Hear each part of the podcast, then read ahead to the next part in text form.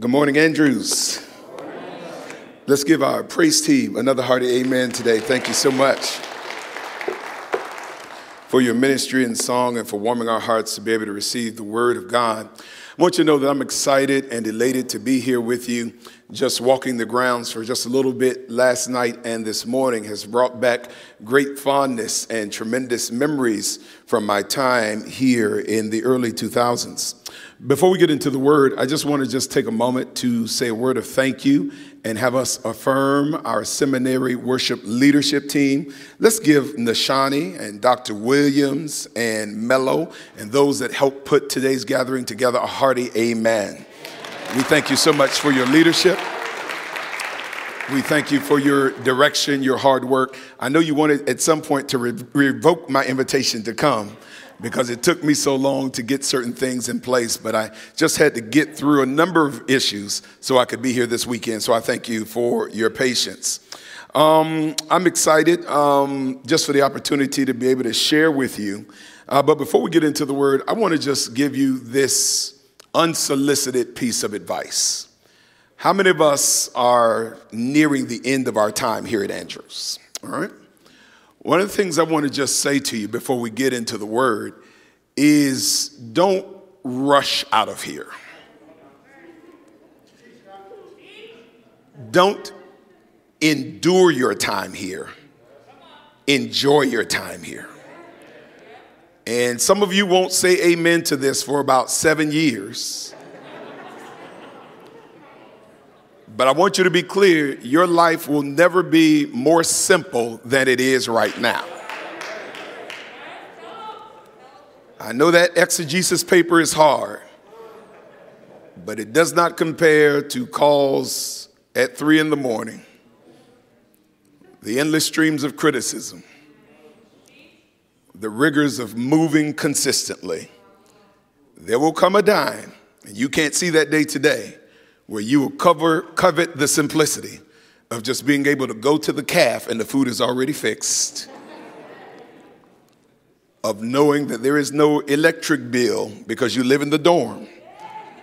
And so I want to encourage you to make sure that you make good use of your time here so that you want to make sure that you manage your inner world well here so that if you have, let me not say if you have issues, because you have issues, take the time to have those things addressed now because those things will cause you to unravel if they are not dealt with in the appropriate season.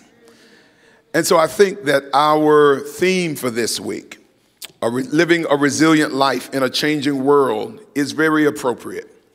Because I think many of us are old enough to know that being a pastor does not make you exempt from trouble.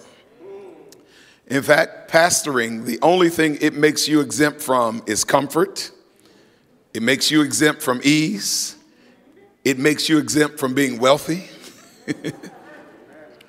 and those things are providential so that you are battered by life just enough that you don't minister down but you minister over. And that your preaching won't just be theological and instructional, it'll be experiential. You will be preaching from a lived experience, not a vicarious experience. And so these things are necessary for the building of our faith. We want to jump into the word today. I want to invite you to go back with me to Matthew chapter 7. Matthew chapter 7, we'll stand for the reading of the word today and we'll try to move through this in an expeditious fashion. Matthew chapter 7, and we'll begin at verse 15. When you get there, just say amen. Matthew chapter 7 and verse 15, and I'll skip back and forth throughout the chapter a little bit. Matthew chapter 7 and verse 15. Again, when you get there, just say, Pastor, I'm here. All right. Matthew 7 and verse 15, the Bible says, Beware false prophets who come to you in sheep's clothing, but inwardly they are ravenous wolves. And he says, You will know them by their what? You'll know them by their what? You'll know those who belong to God by the fruit. Do men gather grapes from thorn bushes or figs from thistles? Even so, every good tree bears good fruit, but a bad tree bears what? A good tree cannot bear bad fruit, nor can a bad tree bear good fruit. Every tree that does not bear good fruit is cut down and thrown into the fire. Therefore, by your, their fruit will you know them. Then he says in verse 21 Not everyone who says to me, Lord, Lord, shall enter the kingdom of heaven, but he who what? He who does the will of my Father in heaven. And then I want to jump down to verse 24, which is where we will rest sermonically today. Therefore, whoever hears these sayings of mine and what? And acts on them or does them, I will liken him to a wise man who has built his house on the rock. And when the rain descended and the floods came and the winds blew and beat on that house, it did not fall, for it was founded on a rock. But everyone who hears these sayings of mine and what? And does not do them will be like a foolish man who built his house on the sand. And the rain descended, the floods came, and the winds blew and beat on that house, and it fell, and great was its fall. But I want to read emphasis one more time, verse 24. Therefore, whoever hears these words or sayings of mine, and what? Does them, I will liken him to a wise man who built his house on the rock. Today, for just a little while, I want to talk to you under the subject the power is in the doing. Let's pray together. Father, I ask, Lord, that in this little while, that you would say much. Father, I pray that today's message would allow somebody to be more sternly cemented in their faith. So, Lord, I'm praying that faith would be multiplied exponentially as the word is taught. And so, Father, would you please hide me in the shadows of the cross that Jesus alone might be seen, that Christ alone would be heard, and at the end of our time together, may Jesus alone be praised. We ask this in the name of Him who is altogether lovely. It is in the name of Jesus that we pray it. Let God's people say together, Amen. amen. And amen. You may be seated. Again, just talking today under the subject, the power is in doing. Some of you may remember about 13 years ago, there was a fitness craze that raced across the United States. Fitness guru Tony Horton came up with a 90 day muscle building, fat burning program that he simply titled P90X. And, and, what made it different, at least in theory, is that it was holistic in nature so that you would get these exercise DVDs, you would get a fitness guide, you would become a member of a fitness community. You could go online and listen to these testimonies. And I convinced my wife that if she let me pay $200 for the program, that she would see a lean, ripped up version of her husband. Now, seminarians, I want to be honest with you that after I ordered the program, I watched the videos very carefully. I listened to the testimonies repeatedly. I read the instructions with great intent. But I'll be honest with you, I came up a little short on the workouts themselves. And the strangest thing is, I didn't lose any weight by watching them exercise. Just having my name on the membership profited me nothing. Just reading the instruction gave me no benefit. I did not get any benefit because I did not actually do it. Now, the crazy thing is, I saw what I was supposed to do, I read what I was supposed to do, I said what I was going to do, but there was no transformation because I didn't actually do it. And how many of us know that what's true in the world of fitness is also true in the world of worship? Uh, because the truth is, week in after week, we come in and hear what we should do. We sing what we ought to do. We say what we're going to do, but the reason we remain unchanged is because we don't actually do it or put it into practice. So let me bring it back now to Matthew chapter 7. Here we find Jesus preaching what becomes known as the Sermon on the Mount. And even though this sermon is captured in about three chapters, Ellen White says that this sermon was the length of an entire day. In fact, she says that he preaches until the light of the sun wears out. And yet, for the people, this message was like an oasis in the middle of the desert. They literally suppress their hunger because they don't want to miss a single syllable of the word that falls from the mouth of the master. And as we come to the end of chapter 7, we see Jesus beginning to make a distinction between multiple types of believers. First, he makes a distinction between those who cry, Lord, Lord, and those that do the Father's will. Then he creates a line of delineation between those who hear the word and those that put it into practice. And in summation, Jesus is teaching that there is no power in lip service saying what you're going to do. There is no power in voyeuristic worship watching what ought to be done. There is only benefit or emphasis in when you actually put it into practice. And the reason Jesus knew this is he knows that one of the things we're good at is we are good at hearing and affirming truth. But where we struggle is applying and implementing the truth.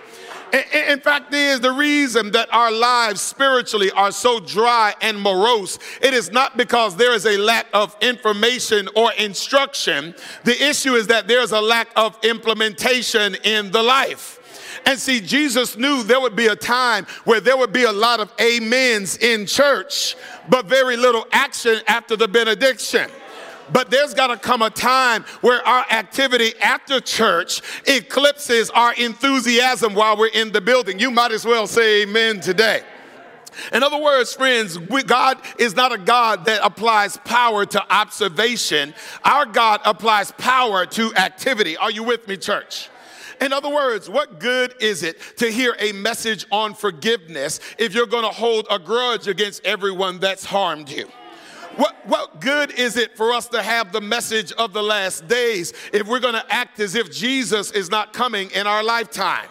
What good is it for us to have the health message if we're going to hit Krispy Kreme on our way home from work every afternoon? What good is it to hear a message on family if you're going to still be condescending to your spouse?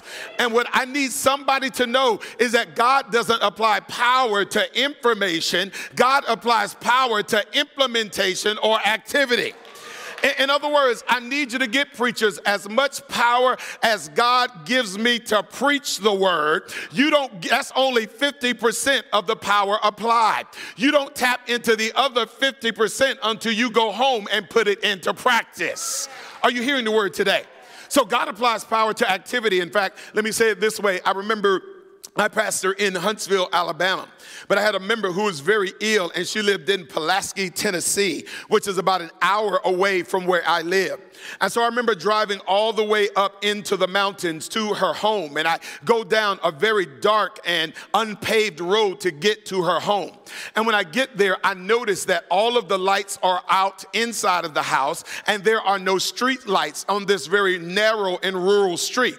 And I get a little nervous when I get out of the car because the grass comes all the way up to my knees. And I'm one of those brothers that has a bad relationship with snakes. Do I have at least one witness? In the chapel today. And, and, so now there's about a 30 foot walk between my car and her home with grass that comes all the way up to my knees. And, and so now I'm, I'm in a conflict because I'm trying to figure out what I'm going to do because I'm afraid, I'm the man of God, but I'm afraid to walk through this grass at night to get to her home. And so I called the house, but no one picks up. And so now I'm there vacillating in the front yard and is what I'm going to do. And so eventually I man up because I drove an hour to get here, so I've got to pray for somebody. Can I get a witness today? And, so eventually I begin just stepping gently through the grass. And what happens is when I get to the edge of the home, there is a light that comes on on the side of the house. When I begin to walk down the walkway, another light comes on the walkway. And then when I get on the porch, another light comes on the porch. And what becomes clear is that she has what you call a motion detecting system. In other words, a motion detector has a sensor that doesn't apply power until it detects activity. In other words, no power would be applied as long as I was wishing over by the car. No power was going to be applied until I start moving in a certain direction. And how many of us know that God doesn't apply power to your good intentions, to your wishes, to your hopes? But God doesn't apply power until you start moving in the area or direction of faith. Are you hearing the word today, saints? And so God wants us to function according to action and not word. Are you hearing me? And so the Bible says, go back to Matthew chapter 7, and I want us to look at verse 20. The Bible says, therefore, by their fruit will you what? Will you know them? Now, I've been talking for a moment about the need for us to implement the word or obey the word. But I want to be careful because I don't want to take us back to an old religious paradigm where we try to obey our way to salvation because we are saved by the amazing grace of Jesus alone. Can you say amen? But, but I do want to say we ought not ever get to a place where our works or our obedience is taboo in the church. Are y'all with me? Now, now, even as we talk about this, I want you to notice something. Notice that when Jesus talks about our doing or our works, I want you to notice that he frames our works or our doing as fruit and not seed. Let, let, let me say it to you on the this side. Jesus frames our doing as fruit and not seed. In other words, our doing is the fruit that identifies the tree, not the seed that produces the tree. In other words, our works are not the seed that produce our salvation. Our works are the fruit that identify us as being saved. In other words, my good deeds don't save me, they simply identify me as belonging to Jesus Christ. In other words, you've got to understand the purpose of fruit. The purpose of fruit is to give a spiritual identification. So, so Jesus understood that most people would not be able to tell a tree by its leaves. Most people couldn't tell a tree by its root. Most laymen only identify a tree by the fruit that it bears. In other words, I am not a farmer. The only way I know an apple tree is when it has apples on it. The only way I know an orange tree is when it has oranges on it. The only way I know a pear tree is when ha- it has pears on it. In other words, the only way I can identify the type of it is because of the fruit it bears. Because from a lay standpoint, all trees have leaves, they all have branches, they all have roots, but I can only tell its nature by the fruit that it bears. And what Jesus is doing is he's laying out a criteria by which men would be able to know which ones actually belong to him. In other words, he knew there would come a time where all believers would pretty much look the same. In other words, we all have church clothes. We all have Bibles in our hands. We all know the words to the hymns. But God said, You won't know mine by the songs they sing, by the clothes that they wear, by the universities they attend, or the classes they take. You'll know the ones that belong to me by the fruit that they bear. In, other words, I need you to know that He is not giving a criteria by which we judge or assess one another's spirituality. He is laying this criteria out to the world so that they would not be deceived by the phony believers in the household of faith. He's saying, don't judge it by how it looks. You've got to judge them by the fruit that they bear. Are you hearing me today? And see, one of the things I need you to know is that Jesus kind of lays this out in an agrarian concept. One of the things I need you to know is that whenever a tree bears fruit, nobody celebrates the tree. Whenever a tree bears fruit, nobody congratulates the tree. Uh, when a tree bears fruit, nobody gives props to the tree. They celebrate the farmer or the husbandman that, that planted it that pruned it, that watered it, the tree gets no glory for bearing fruit. Now, the reason that is important is because how many of us know that you didn't plant yourself? You didn't water yourself. You didn't dung yourself. That it is God that works in you, both to will and to do of His good pleasure. so that when you bear some spiritual fruit, you don't get to pat yourself on the back and say, Look at what I have done. Stop walking around saying, I've got the victory, when the truth is, we've been given the victory. We share in the victory that Christ has won on our behalf. Are you hearing me today, saints? Now, the other thing that this thing is showing us, friends, as Jesus puts it in the context of fruit, I need you to understand that the development of fruit is based upon connection and not effort. Okay, Andrews, have you ever seen an apple on a tree stressing and pressing and working hard to be an apple? Have you ever seen an orange worried and angry and anxious about being an orange? No, they don't stress or they work. All they do is remain connected to the branch, which is fed from the sap that comes from the roots. In other words, as long as it remains connected, its development is a byproduct of being in connection with the branch. Y'all, y'all didn't catch it. And see, how many of us know that our fruit development, it is not a byproduct of you being good. It's not a result of you working hard. It's not a result of you trying hard. But how many of us know that Jesus' statement is true? That if I abide in him and he abides in me, he says the same is going to bring forth much fruit.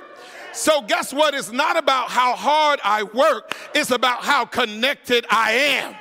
And as long as you remain connected, I need you to know that you're going to bear much fruit. Are you hearing me?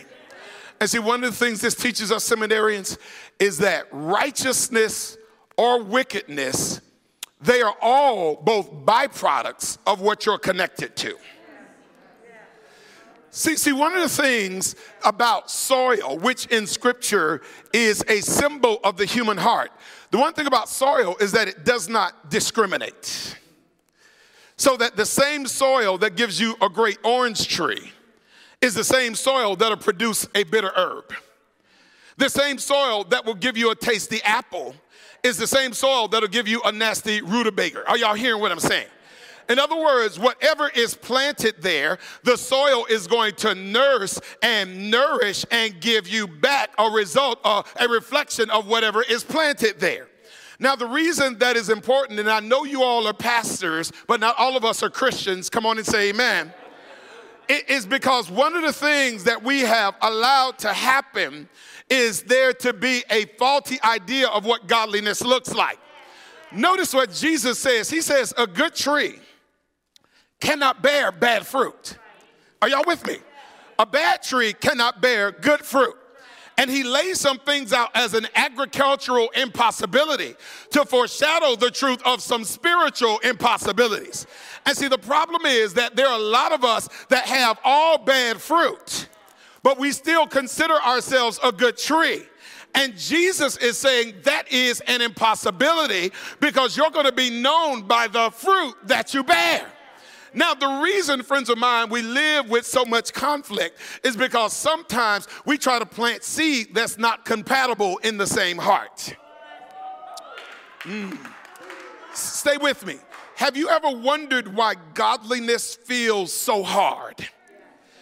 Ha- have you ever wondered why you are so inconsistent in your walk with God?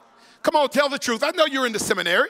Have you ever been in that space of life where you take one step forward and two steps back. Have you ever been in that space where you're up on Sabbath, but you're in the valley on Tuesday? Have you ever been in that space where you have one victory that's followed by 17 defeats? Where, where, you pray that prayer, Lord, if you get me out of it one more time, I'll never ever do it again.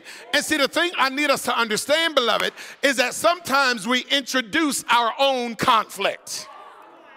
In other words, the reason it's so hard is because we try to sow spiritual seed and carnal seed in the same space. Uh, in other words, we, we start the day before the throne, but we end the day watching Game of Thrones.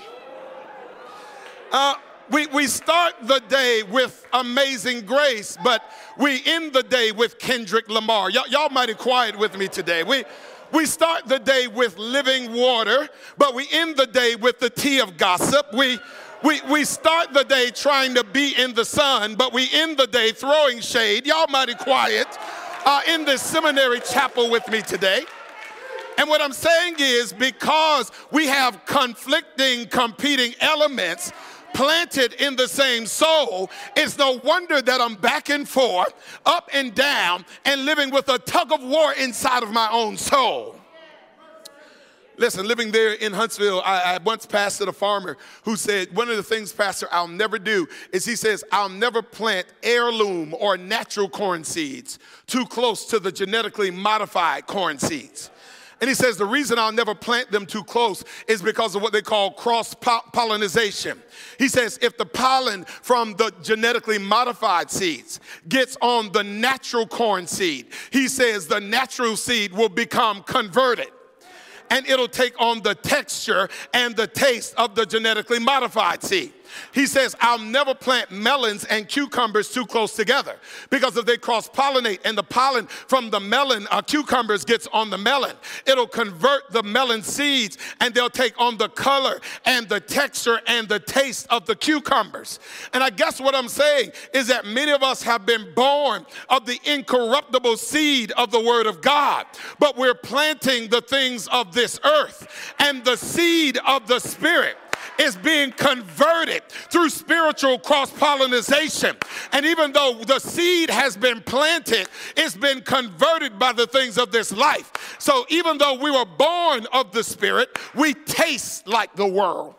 We act like the world. We are reflecting the world because we've allowed some things that are competing to function in the same space of the heart. Are you hearing me today, saints? So the word says to us here in verse number 24, he says, Therefore, whoever hears these sayings of mine and does them, I will liken him to a wise man who builds his house upon the rock. Now, Jesus, friends of mine, makes a clear distinction between a hearer and a doer. And I need you to know the way he makes this distinction is in the context of results. He says, Those who hear the word and put it into practice I will liken him to a wise man who builds his house not upon the surface of the beach, but he digs down beneath the surface until he strikes bedrock. And he does not make his investments in finishes or in the exterior. He makes his investment in the infrastructure. So much so that when the rain falls and the wind begins to blow and the rains begin to fall, the house is able to stand because it is founded on a rock. But he says, those that just hear the word and study the word and write papers about the word and exegete the word and preach the word, but they don't put it into practice. I will liken him to a foolish builder who puts all of his investments not in infrastructure but in finishes. So they make their investment in the right uh, kind of suit, and they make their investments in the right type of tie, and they make their investment in the right type of satchel, and they make their investment in the right type of business card, and they make their investment in the right type of nameplate on their desk. They make their investment in finishes not in infrastructure, but there is going to come a day for that person that has never allowed themselves to be built on the rock where the rain is going to fall, the wind is going to blow. The streams are going to rise. And the Bible says that those that are not founded on the rock will fall. And the Bible says, Great is the fall. Now, I need you to understand something, friends of mine, that those who build on the rock go through the same storm as those who build on the sand. In other words, I need you to get that building on the rock did not cause the storm to pass by. In other words, those who build on the rock go through the same season of testing as those who build on the sand. So that building on the rock does not make you exempt from the storm. It simply strengthens you to be able to endure the storm. And see, I need y'all to understand something about the purpose of trials. See, too often we say that trials come to build character, But the truth is that trials, what they actually do is they reveal character. So, so that both trust, uh, homes go through the same storm. But the thing I want to say, three brief points and I'm done. Neither your prosperity or your adversity reveal your standing in God. Are you with me? So go with me in your Bibles to Matthew chapter 5. Can, can we get stay in the book for just a quick moment? Matthew 5 and verse number 45. Matthew chapter 5 and verse number 45. When you get there, just say amen. Matthew chapter 5 and verse 45, Jesus says that you may be sons of your Father in heaven, who makes his sun to rise on the evil and on the what? Good. And he sends rain on the just and on the what? unjust. I need you to get that into every life, no matter how well lived, that there's going to be sunshine on the evil and on the good, and it's going to rain on the just and on the what? Go with me in your Bibles to Psalm 34, the 34th division of the Psalms. And I want you to look at something that is critical, friends of mine. Psalms chapter 34 and verse number 18. Psalm 34 and verse 18. When you get there, say amen says, The Lord is near to those who have a broken heart, and he saves such as have a contrite spirit. Watch this. Many are the afflictions of the righteous, but the Lord delivers him from them all. In other words, friends, where in the scriptures does it teach that if I'm righteous, everything is going to work out in a comfortable and neat and pristine fashion. In fact, the Bible gives a very different description of what the life of the righteous is going to look like. In fact, it says not occasionally, not every now and then, but it says, Many are the afflictions of the righteous, but the Lord is going to deliver them from them all. And the thing I want to say to somebody today is to know that God loves you as much when it's raining outside as He does when the weather is perfect or ideal in your life. See, too often we make the mistake of trying to measure God's love through circumstance and not through connection. But what I want somebody to know, as long as you are connected, it doesn't really matter what the circumstance is because circumstances come and they go. They are here today and gone tomorrow. But your connection with the Lord ought to endure any circumstance that you face. And part of this, friends of mine, is a call away from that church judginess where we try to judge people's righteousness by the things that they go through. See, how many of us know that all of Job's friends are not dead? But there are some that still make assessments of somebody's spiritual life based upon the battery of adversities that they may go through in a particular season. In other words, that there are some of us that still are in a works oriented paradigm that believe that all bad fortune is somehow earned or deserved or the result of some type of secret sin. But how many of us know that godly people get COVID? Godly people contract cancer. Godly people lose jobs. Godly people get divorced. Godly people raise stupid kids. Godly people get in car accidents. Godly people get slandered. Godly people get talked about. Where did it say all who live godly shall have harvest, breakthrough, and deliverance? The Bible says all who live godly in Christ Jesus shall suffer persecution. Remember, Jesus says, In this world you shall have tribulation, but fear not, for I have overcome the world. And what I have learned in this pastoring journey, friends, is that when you are in adversity, you don't need to spend a whole lot of time trying to figure out the why of the trouble. Uh, in other words, even if God told you why you had trouble, it wouldn't make you feel any better. In other words, your deliverance is not in the why, your deliverance is in the who that is able to keep and sustain you in all adversity. Are you with me? Listen, let me say this. I remember growing up in Florida, I would go over to my auntie's house where at her apartment complex, they had a pool, and we would spend all summer long in the pools, just being inside the water all day and all afternoon. And I remember one day I was, you know, before I had really learned how to swim well, I don't know if some of y'all are old enough to remember the old school pools, before they had like the gradual slope into the deep end. Those older pool pools would have just a big step, and you would go from being in five feet you would step off the block and be in 12 foot of water just like that. And I remember I was right there on the edge of the five foot line. I was showing off for some of my friends, and maybe there was a girl on the side, and I got a little too cute. And before I knew it, I was all the way over in the 12 foot pot of the water. Now, I need you to understand that now, as I'm sinking, I'm just like, man, doing just enough dog paddling to keep my head above water. Now, I need you to understand that as I'm drowning, I don't stop and ask myself, why am I drowning? I don't stop and ask, why are my lungs filling up with water? I don't stop and ask, why am I not going to make it to the seventh grade?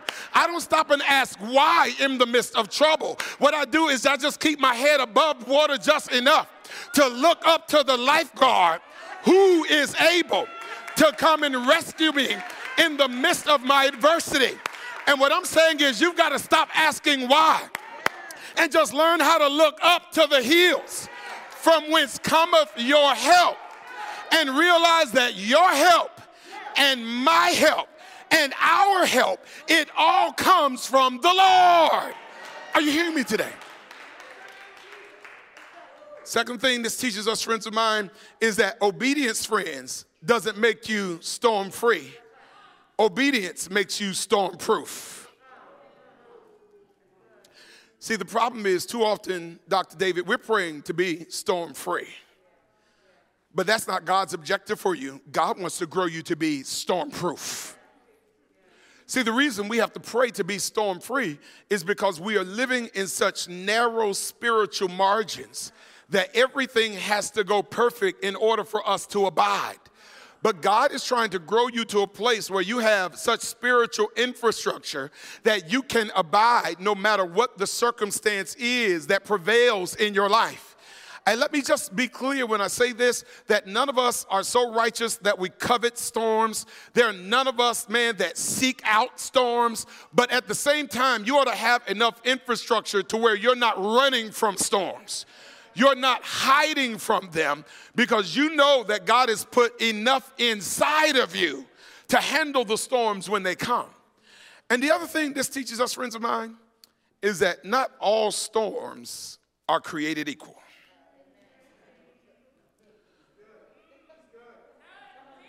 What this parable is teaching is talking about when life circumstances converge at the same time. Notice what happens. The house would be okay if it was just rain. The house would be okay if it was just a windy day. The house probably survives if it's just a little floody. But what happens is all of the elements conspire. There is a confluence of events that comes upon the house at the same time, and one literally feeds into the next so that the rain falls, which causes the stream to rise, which actually adds force to the wind when it blows upon the house. In other words, it could handle one adversity, but man, when all of the adversities of, the, of nature conspire at the same time, it reveals the nature of where where and how the house was built and established. And how many of us know, friends, that life would be perfect if you only had one trial in a season of life? But is there anybody older than 12? that knows that the enemy does is not considerate. He's not waiting to let you get your balance. He is not trying to be a convenient enemy of your souls.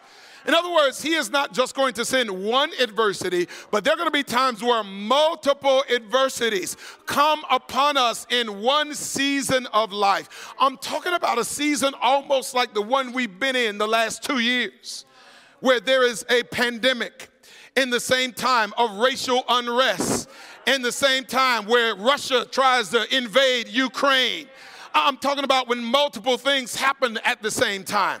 I'm talking about that season academically where your term paper is due the same time of your Hebrew final, uh, uh, in the same season where your preaching sermon is about to be due, at the same time where your conference is threatening not to stop sponsoring you. I'm talking about when multiple things happen at the same time. I'm talking married folk about that season when your spouse is acting weird at the same time, your boss gives you a hard time. At the same time, your parent begins to get sick. While in the same season, your kids are causing you all type of trouble. It would be nice if they were spread out evenly in life. But it rains and the wind blows. The flood rise all in the same night. And notice that the solution for all of those things is one thing a firm foundation. In other words, seminarians, you would think that if you have three different elements, that there would be three different solutions. But the same solution applies for rain, for wind, for flood, to make sure you are established on a firm foundation because a foundation helps you to manage no matter what the elements may wind up being. What do you mean, Pastor? So, so, so let me just say this because, see, everything is about the foundation upon which your life is built. And let me just say this, beloved do not build your life on reputation. Young pastors, do not build your ministry on social media likes and mentions. Because I need you to know as quickly as they can like you, they can unlike you. As quickly as they mention you well, they will mention you in poor terms shortly thereafter. In other words, don't build your life on that which can be taken away. So you want to build on a firm foundation. It's, it's crazy. I've been married now, will be 19 years in November. And, and one of the ways I stay married is every now and then I sit down with my wife and voluntarily watch a little HGTV. Can I get a witness out there? You got to do it. And, and, it's funny because like one of the things that happens is we love to watch like these David these remodeling shows and and we love to watch it. I don't know why because I'm not about to do any of that stuff. Like I'm a hearer of the word. uh, but I love watching them do it, right? So when they when they get ready to go in and remodel the house before they start tearing down walls and stuff, one of the first things that they're going to do is they're going to identify what they call the load bearing wall. And, one of the ways you know it's the load bearing wall is they will have beams, metal or wood, that go from the ceiling all the way down into the foundation. Now, actually, from an engineering standpoint, I'm told that it's actually wrong to refer to it as the load bearing wall. In fact, from an engineering standpoint, the wall doesn't bear the load. What it actually does is it shifts the load of the house to the foundation, which is able to actually bear or handle the load. In other words, it does not bear the load, it simply transfers the load to the foundation, which is able to handle all of the weight of the house. Now, why is that important? Is because you thought your job was to bear the load. No, Pastor, your job is not to bear the load. Your job is to shift the load and transfer it to the foundation, which is the Lord Jesus Christ. See, you thought you had to be strong for everybody else. You thought you had to be there for everybody else. You thought you had to have the answers for everybody else. But no, your job is to shift the load to the foundation. You are to give it to the stone that the builders rejected, the one that has become the chief cornerstone. On Christ, the solid rock, I stand. All other ground is sinking sand. Are you hearing me today? Last thing you got to do is I get ready to take my seat is this is you got to learn how to redefine victory. See, I need you to understand what the victory for the wise builder is. The victory for the wise builder is not that he was storm free. It's not that he was cloud free. The victory for the wise builder is not that he was rain free. The victory for the wise builder was not that he had great weather all the time. Do you realize the, the victory for the wise builder was this?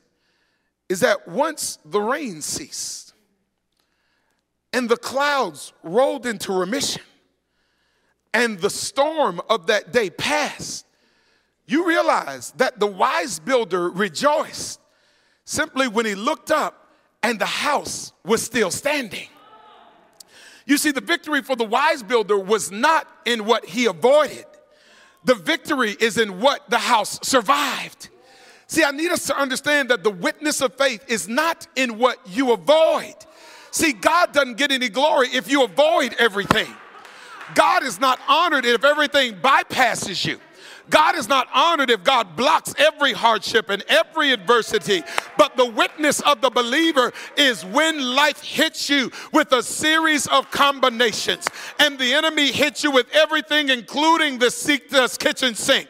But after the storm has eroded, you are able to stand with an immovable, non negotiable faith. And you can say, I'm still standing by the grace of the Almighty God. In other words, your victory is not that you're storm free, but your victory, seminarians, is that you're still standing.